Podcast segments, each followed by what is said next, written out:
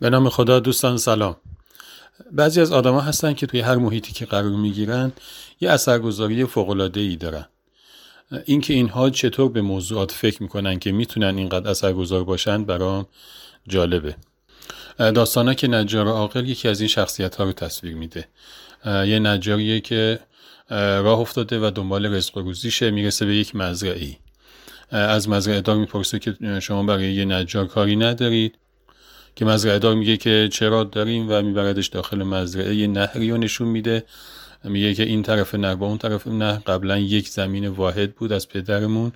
به من و برادرم ارث رسیده. ما مدت ها با هم کار می‌کردیم تا اینکه به یک اختلافی رسیدیم و بعد اختلاف تشدید شد و نهایتا به این جنبندی رسیدیم که دیگه با هم کار نکنیم.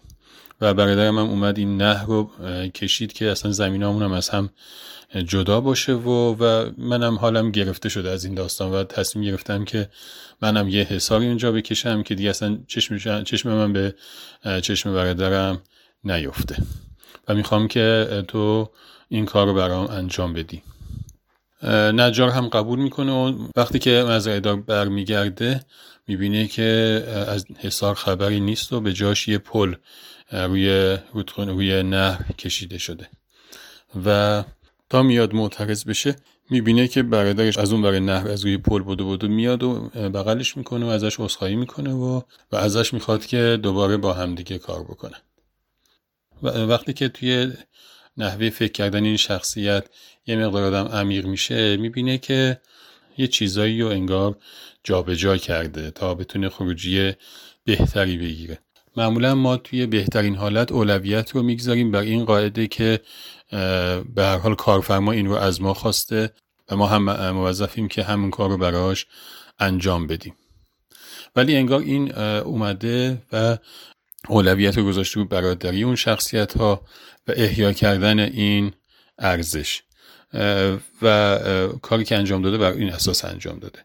کسی که یک چنین تصمیم می‌گیره باید آدم مسئولیت پذیری باشه چون به حال این نوع تصمیمات ریسک بالایی داره. ممکنه که کارفرما که همون آقای مزرعه دار باشه برگرده و این تصمیمش رو نپذیره. و ازش بخواد که نه من دیوار می‌خوام و پلو جمع کنه دیوار بر من ایجاد بکن. و خب ایشون باید در واقع آمادگی هر نوع تقابلی تو این داستان داشته باشه. ولی این انگیزه و شوق بالایی که فرد داره برای اینکه بتونه یه اصلاح ذاتی انجام بده بر این حس غالب میاد و امیدش به خداست که این تصمیمی که می‌گیره بتونه این دوتا برادر رو به هم نزدیک بکنه.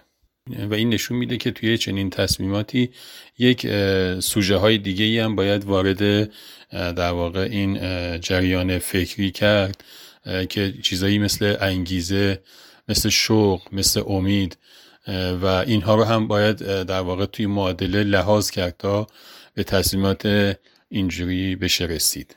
ولی اگر بنابر فقط همون یه آیتم رزق و روزی باشه اون وقت حاصلش میشه که آدم همون کاری که بهش بردن رو فقط انجام بده و خب به طب اون اثرگذاری لازم رو نداره.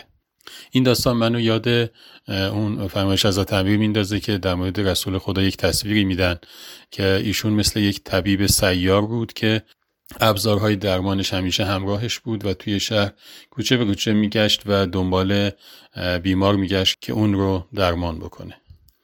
خدا نگهدار.